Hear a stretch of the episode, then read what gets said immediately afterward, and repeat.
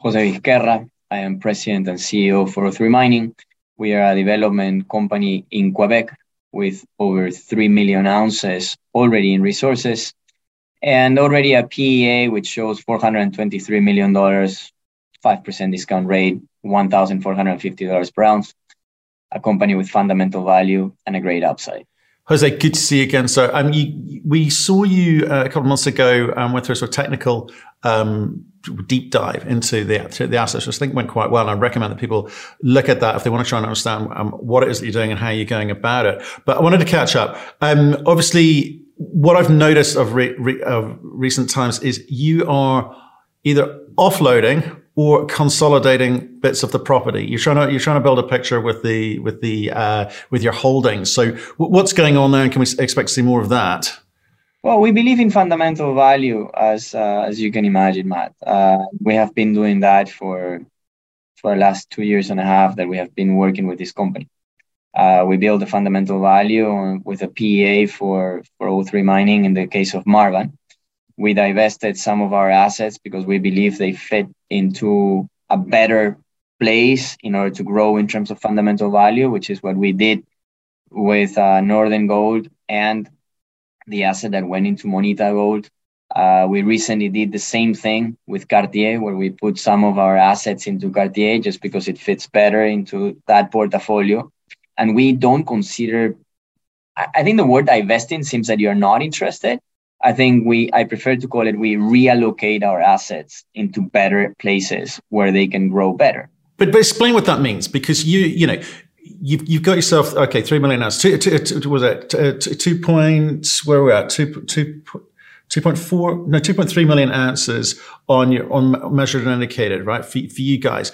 This thing you've always said to me this thing can be big you know and what i'm the question i'm trying to answer is can this be 5 million ounces? Can this be 10 million ounces? But then you've gone and offloaded into the east cadillac property over to cartier resources with um, with philippe. So wh- why would you do that? Why is that more valuable that way well first of all the 10 million ounces or 15 million ounces can be only in the marban area i didn't need that area to come up with 10 million ounces.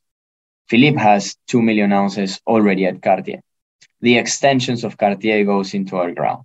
They have been working there for the last 15 years. They know better the area. They know better the geology. We have done the best we could in that area and we found interesting stuff, but fits better with that portfolio than in our portfolio and we need to have our own team focused. Everything in our story will be a matter of being focused on being um, will be a matter of delivering in terms of value and uh, and executing. Fine, but how do you, but how do you construct a deal that you so that you benefit? It's not just a you know a little a little bit of cash on the side. Why is why is this the future value of this important to your shareholders today? Well, it's not cash on the side. If you see the deal with the guys from Moneta, for example, uh, we now have 27% of an asset that by ourselves with 3 million ounces, together is 8 million ounces, and they can be 15 million ounces. Now it's 15 million ounces divided by three, that's 5 million ounces attributable to us. So you have grown already 2 million ounces. They go and they rally and they end up being $400 million, a third of that. That means that we are over $125 million in, in, in, our, in our books. You put that into Cartier, we have 16% of Cartier. They have already 2 million ounces, which means that immediately there is 16% of those 2 million ounces attributable to us, which we didn't have. So, in the big context of things, you have added value immediately. Right. Okay. And then just sorry, sorry to come back to this because, the, the, like I say, the, the big question I need to understand is this: How does it go from where you are today to 5 million to 10 million. Okay. That, that, that's what I'm coming into this conversation trying to understand, right? So you've, you've done some consolidation to, um, obviously with the, the east west property from, from M Gold mining. Again, what, what does that do for you specifically? That's strategic. Uh, that's the extension of Marban going to the southwest, uh, sorry, to the southeast. Um, do we know if we're going to find gold there? No, we don't. Uh, but we are just beside the pit. Uh, what are the chances? High uh, we have to do the work. But we also have all the northwest area of, uh, of, of Marban, which we just started to drill. I mean, the reality is that this is a massive property where we were focused only on delivering on what we need to put this into production. Now we have done that. We have measured and indicated that moved to fees. Now we move into the northwest area to show how massive this is.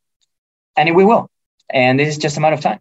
Okay, so break that down for me. So you're going to show how massive, because again, I, lots of people come on, oh, I've got a district wide opportunity. This is going to be huge. You got to show me how, because there, there's a kind of, the, the guys that do it well, there's a kind of robustness to how they go about it, the plan, how they execute that plan on all stages over a whatever certain timeline. You know, and I think the thing that's been thrown at you a lot is, oh, this is going to be in production way out. It's it, I, I can't wait that long. I, I don't understand how they're going to get there. So can you give that to me today? Because you know, PA, nice, interesting numbers. Where does it go? We're not far from there. Uh, this will be in production by 2026 at the same time to your point which is a very valid point is okay show me how are you going to show me this potential how wh- how are you going to get into the 10 million ounces and there is one thing that it is very obvious in val-d'or and this is just pure observation there is a mine every kilometer to every two kilometers in this Cadillac Lake break period and those mines are between um, a, a, um, a, a, million ounces to 2 million ounces. In some cases, like Canadian Malartic, over 14 million ounces. So if we have 10 kilometer strike length and you end up having a mine every kilometer, then you are. If it's a 2 million ounces, you already have 10 million ounces. And that's just a matter of being consistent and systematic in your exploration. And we have not one break, which, which is a Cadillac break, but we have the Norbenite and Marbenite break that goes into Kiena, a mine that was thought it was destroyed and there was nothing else. And then they have a new deposit. You have the same break, the Cadillac Lake break, where all these mines have been hosted. You have the Marbenite break, where we already have Marban. I mean, what we have in our hands in the case of Marban, what we call the Marban engineering and the Greenfields Marban, it's uh, it's very unique. Right, but that seems almost too simplistic. I, I, need to get into the weeds here, um, which is how do you do that? You know, whether it's one kilometer every one kilometer every two kilometers over 10, 10 kilometer strike length, you've still got to find the stuff. You've got to have the money to be able to um, find the stuff, and then it's you've got to work out the economics of, of that. So, what is that? Why is it 2026? What's happening between now and 2026? Which leads me to believe this could be what we pick a number, uh, five million, 10 million, whatever. But because five to five million becomes super attractive to people from outside the district Anything less than that, I suspect you'd be going locally because it's it's a sort of top up for some of the bigger players in, in the district. So, h- how do you t- optimize your ability to uh, maximize the return for your shareholders? So, what, what's going to happen? Well, if we go back to the return to the shareholders per se, then you have to focus on the 2.3 million ounces. Why is that? Because your discounted free cash flow is going to be over 15 years. After year 15, you don't really contribute to the free cash flow. So when we talk about the 5 million ounces is, okay, where is your base? How big this can be? But as of right now, just by moving from 1.8 million ounces that we had in terms of inferred, measured, and indicated, moving everything into measured and indicated, allow us, for instance, to believe that our production will not be 116,000 ounces that we had initially, but could be 150 thousand ounces in terms of production by 2026. To your point, what comes next? We have a PEA. We will have a pre-fees by the first week of September. We'll have a feasibility next year. We're talking already about 2023. We go in the permitting process by 2025, and then we start building. And then 2026, you're already in production we have right now, and let's not forget about that part, we have pretty much $90 million between cash and equivalents, which is part of our job on building this value. You are one of the ones that keep repeating to me, like you didn't inherit that, but you have built it. So yeah, we did. Uh, and, and, and, and we continue to that. Okay, so let's look at what's going to feed into that um, PFS, though. Okay, because I, I want to I want to see a, a market change from the, the PEA because people people again companies come back here. People don't care about PAs. That's a reality because there have been a lot of bullshit PAs that did not represent anything. And and ours, it was a different one, but no one cared. And that's okay. once you put the pre-fees and people realize, oh, actually it was true, and they were not they were not teasing us, and they were actually very very conservative in their numbers, then once they see a pre-fees, they know that this is this is real. Once you have a pre-fees, it's a very different moment because you go to fees, then you can then you can immediately finance the project and then there is no overhang on oh these guys have to go and raise money. No because with the fees you can go and take debt as well. I, I, exactly my point and that you, you nail on the head there but here's the other component that people would be looking for from from a pa because you're going to be burdened with generic thoughts about PA, PA PFSs, etc., from from all the other companies who put them out in a certain way. And I, I and we've spoken before. I appreciate your PA was slightly was, was was different, a little bit more conservative and a bit more honest, but nevertheless, perception is reality. The thing that they're going to be looking for is a market change between the PEA numbers and the PFS numbers because yes. just confirming your PE, PEA numbers is not enough. They want to see the scale. You've got to show them the scale. So, exa- so with the drilling that's going on, there's a bunch of infill drilling going on, I'm sure. But what's what expansion drilling um, uh, and and or, or other types of drilling are you going to be able to talk about when you come up with the next feasibility?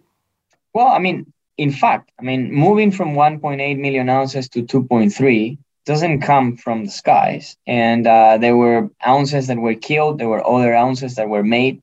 Having 90% of conversion was really good. Having now not 93% in terms of recoveries, but looking more into 96% of recoveries from a metallurgical standpoint of view, it is pointing towards the right direction. We were focused on the PEA more on what is the minimum capex I need to put this into production now we're focusing on what is the maximum amount of ounces we can actually get out of this deposit. Uh, and maybe that means that our capex will be higher, but doesn't matter. We will be able to reach that level, crossing that 150,000 ounces that everyone wants to see. So that's what the market wants, that's what we'll give them. Okay. good, good logic and a sensible thing to do. Um, costs will go up. You mentioned it there, okay? And I think again, it's kind of where people fear to tread at the moment, which is um, we're going to delay putting out the um, the next study because costs have been affected by you know we obviously had logistics issues um, in the last couple of years with with COVID, etc. But inflation now thrown into the mix, costs across the board have gone up even in a jurisdiction like Quebec, where with, with, with, hydro, energy energy costs will have an effect on other components in your um, cap, capex. So, what what type of effect do you think it's going to have? Are we talking five percent on the cost? Are we talking fifteen percent on the costs? And what offsets that?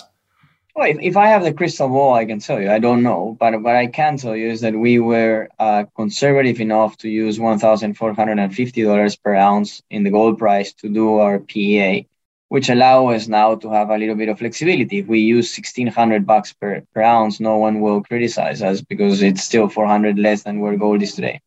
So I think that offset will help. Um, that is pretty much ten percent uh, even if you go 15% just just with the gold price you, you you're, you're still balancing that. That was the beauty of using conservative numbers at the very beginning. If we were using 1800 bucks gold we cannot think about that now. The project will be hung.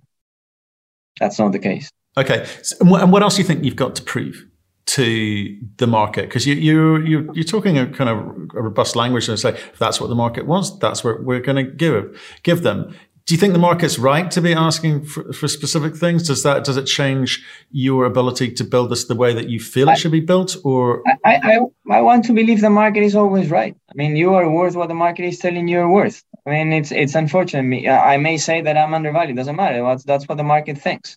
So the question is not is it okay to be there? It's why am I there? And uh, what does the market need? To change their view. And I think one of the views is, well, it's a PA, You know, PAs are usually like fluffy, fluffy, 50 50. Once you show a pre-fees, you're talking about something different. Once you show that your pits can actually be, be bigger, then you're showing something different. Once you show that you have potential for an underground mine on top of the mine that you already have as an open pit, that's an extra catalyst. And we we have to build our own catalysts. And, uh, and I think this is a very unique story that will continue to just give more and more to investors and uh, will attract new investors because things are changing as well as we move from where we were in 2020 to where we are in 2022. 2020, there were a lot of investors that didn't believe in gold. Now there is more investors that believe in gold. There are investors that were not caring about assets that were in development. Now people are looking for assets in development. So the market changes as well. And if we continue to be in development now, of course, the question will be okay, now these guys have to go and finance. Well, if you have a visibility, then you can go through project financing through different avenues, even including private equity. So the thing is that we have options here. And more importantly, we have the team, we have the asset, and we have the money. Obviously, I agree with you. I think we're seeing more people coming into the equities in terms of the producers. Do you think developers are starting to um, see that uptick now? Absolutely, I think so. I, I I don't think so. I'm sure. Like we were we were two dollars for I don't know for a year or so. Finally, we are two two bucks thirty. So I mean, clearly there is a new new investors coming into the market. There is uh, now investors that actually believe that these assets that are in development will be in production because I mean either because gold will be two thousand or will be three thousand. And if that is the case, I mean, what is your best odds? Your best odds is to you know bet for those ones that will be in production, or uh, worst case scenario for me, but best case scenario for investors, it's being taken over by another company. Okay. Well, it, it, just on the money front, you talked about the, the 90 million of um, cash and securities available. Um, what was the spend plan between now and September and the PFS coming out? Uh, clearly, you're financed for the PFS, but what are you going to be doing precisely? Well, we'll see how how things go. I mean, right now we have the money to go to a pre-fees. We have the money to continue doing more. Uh, if we have to sell equities, we, we can always sell equities as well. I mean, from from the money we have. Uh, but I I'm a firm believer that the money should go into the ground, and money that goes into the ground has to be flow through. Right. Okay. Which is how much, or whether in dollars or meters? We have right now around eleven point five million dollars still for the rest of the year, which is what I told two years ago that we were not going to raise, and we have not raised money. You you you you seem you seem in a uh, kind of aggressive mood, Jose. you no I, I am just sure of what we have today. I, I and, and the more time it goes the, the the more the more assurance i have of the position where we are. Okay. i mean we're in a great position where you know we're going from a pre-feast from a from a pa to a pre-feast and we'll show the market where we are and we're going to show the market that the potential of this asset is not 2.3 million ounces which is what we have now but it's going to be 10 million ounces or what, more. and what are the institutions so, saying to you then? Do they agree well, I mean, I think there is no better way to show the love than when you ask for money. And two years ago, I asked for money and I have an over demand of $60 million. We take 30, 35. So the institutions is not the problem. They believe in fundamental value. We need the market to believe so then we can actually be in a higher price. Okay. So, right, um, September, we can wait till September, but um, what, what should we be looking at in terms of those baby steps between now and then? What, well, we have finished the metallurgical results. We are finishing the geotechnical results. We're finishing the baseline studies, and uh, yeah, first week of September we should be ready to go. Well, I, I take everything that you've said aboard, but you know, for well, let me ask you quite bluntly. So, why do you think this is one of the better development stories, uh, gold development stories in Canada? Well, uh, I go back to this idea of the fundamental value. But let's break the fundamental value in different pieces. You have a low capex, $256 million is one of the lowest from all the projects that are going to be built in the next 10 years. Two, what's your cost of producing this? You're talking about $826 per ounce as of today gold price right now is 2000 bucks. Doesn't matter if you don't know math. 2000 minus 1000 a 1000 bucks per each ounce that you're going to be producing. We have 2.3 million ounces already in measured and indicated. Let's break it up. What are the kind of resources that you have? Inferred lowest category. Measured and indicated highest category. What that happened to them? They convert from resources to reserves to probable and possible. Therefore you have the ounces, you have a low capex with a very big margin. You transfer that from all the production costs that you're going to have and all your free cash flows, you bring that to the present, discounting that at a 5% discount rate which is much more than what we have today in inflation. And that transfer into $423 million net present value.